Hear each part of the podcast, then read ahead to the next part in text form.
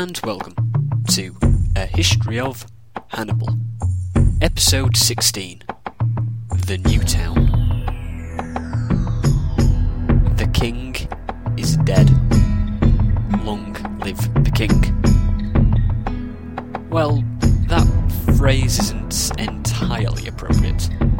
The semi regal Carthaginian governor of the Iberian Peninsula is dead.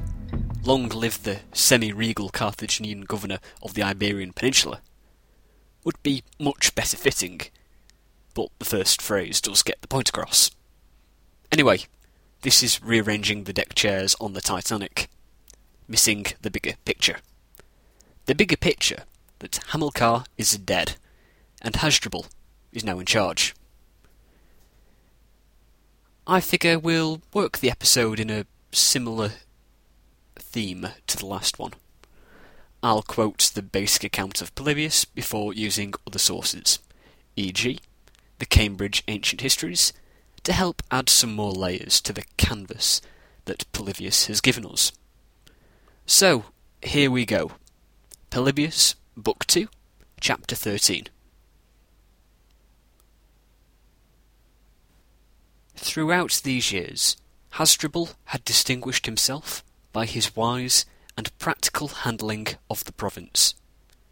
He had made great progress in promoting Carthage's interests in general, and in particular he had strengthened them by his foundation of the city, which some call Carthage and others the New Town, since the place was admirably suited as a base for operations either in Africa or in Iberia itself.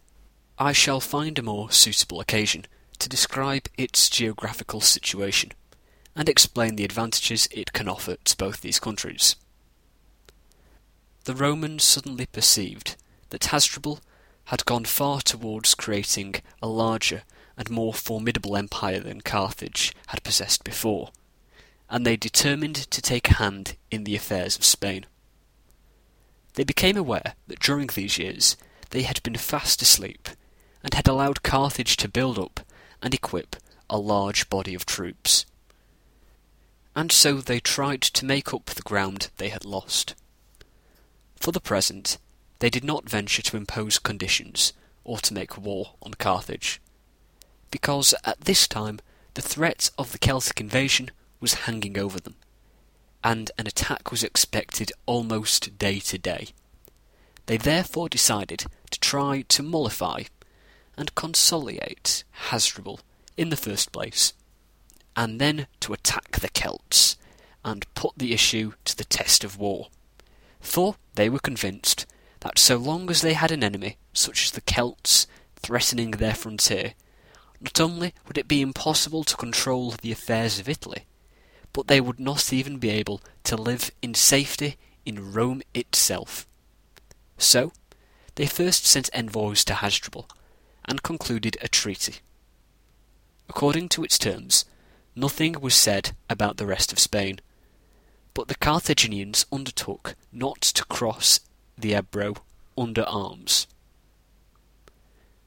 Then the Romans at once threw themselves into the struggle against the Italian Celts.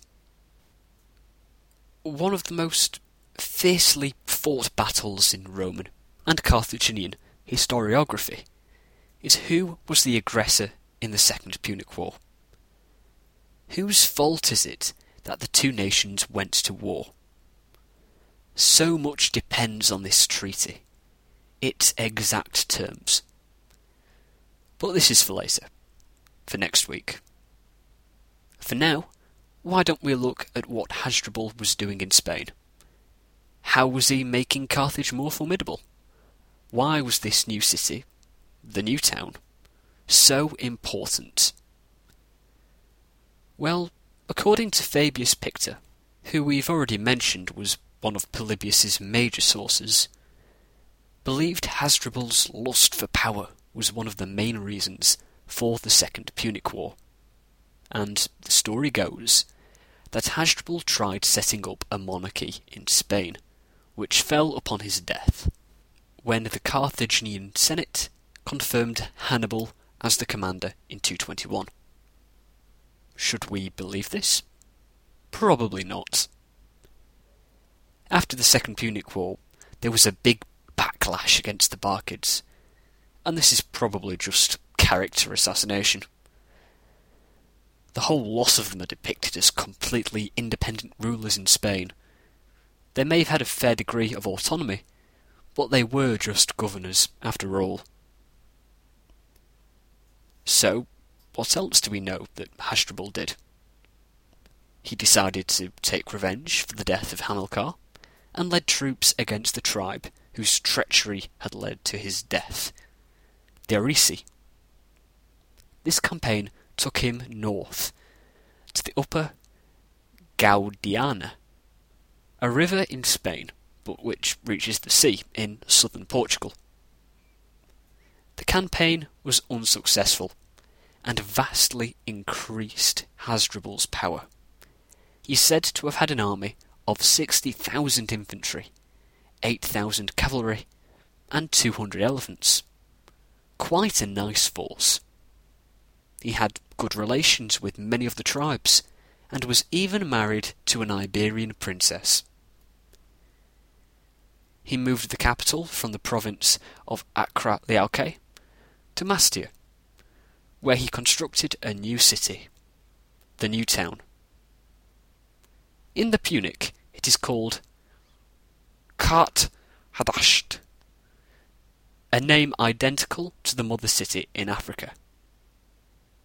Carthage is the anglicised version of the Punic for New City.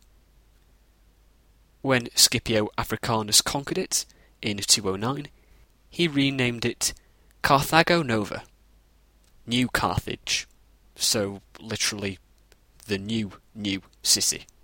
This city survived the Punic Wars and the ancient world, and is the modern city of Cartagena in the region of Murcia in Spain.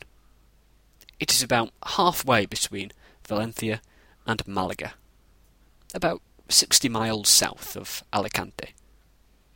For the purposes of my own convenience, this city shall be referred to as New Carthage from here on in, in the narrative. So, why is New Carthage such a great city? Firstly, it is a great defensive port. And I mean great defensive port.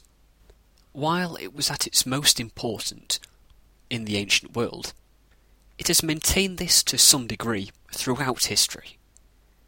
It was a major city in Spain during the period of the Umayyad conquest, and at present is one of the four bases of the Spanish Navy, the other three being Rota, El Ferrol, and San Fernando, it being the base of the Mediterranean fleet. As well as the military advantages in this respect, it was also quite close to much of Spain and Africa and further cemented Carthage's control on the entrance to the Mediterranean. This is not to mention the excellent natural resources. New Carthage being in proximity to silver mines. Coins have been found of this silver, with the head of Hasdrubal on. If Hasdrubal had minted these, they would be excellent evidence for his plans of monarchy but they cannot be confidently used to support this theory. There is an equal possibility that they were minted by Hasdrubal's brother-in-law, Mago, after his death. Putting a dead and highly important family member on a coin is perfectly acceptable, without saying that it was done with intention of monarchy. It was a practice often performed in the Roman Republic. Speaking of Hasdrubal's death, I'm afraid we are already up to that point in the narrative. He was killed in 221 by either a Celt who had a personal grudge against the man, or an Iberian slave avenging his master. Either way, Hasdrubal was now dead, and the now 26 year old Hannibal was in power. If you've liked today's show, why not visit us in all the usual places? The History of Facebook.com forward slash the history of podcast, twitter.com forward slash the history of pod, youtube.com forward slash the history of podcast, the history of podcast at gmail.com, and the History Podcasts Facebook group. If you want to support the show, why not visit the website and buy something through one of the Amazon links? This way, you get a product and I get a cut of whatever you spend without it costing you any more. If you desperately want to buy something but have no idea what you want, today is your lucky day because I have an excellent recommendation for you. A History of the Middle East by Peter Mansfield.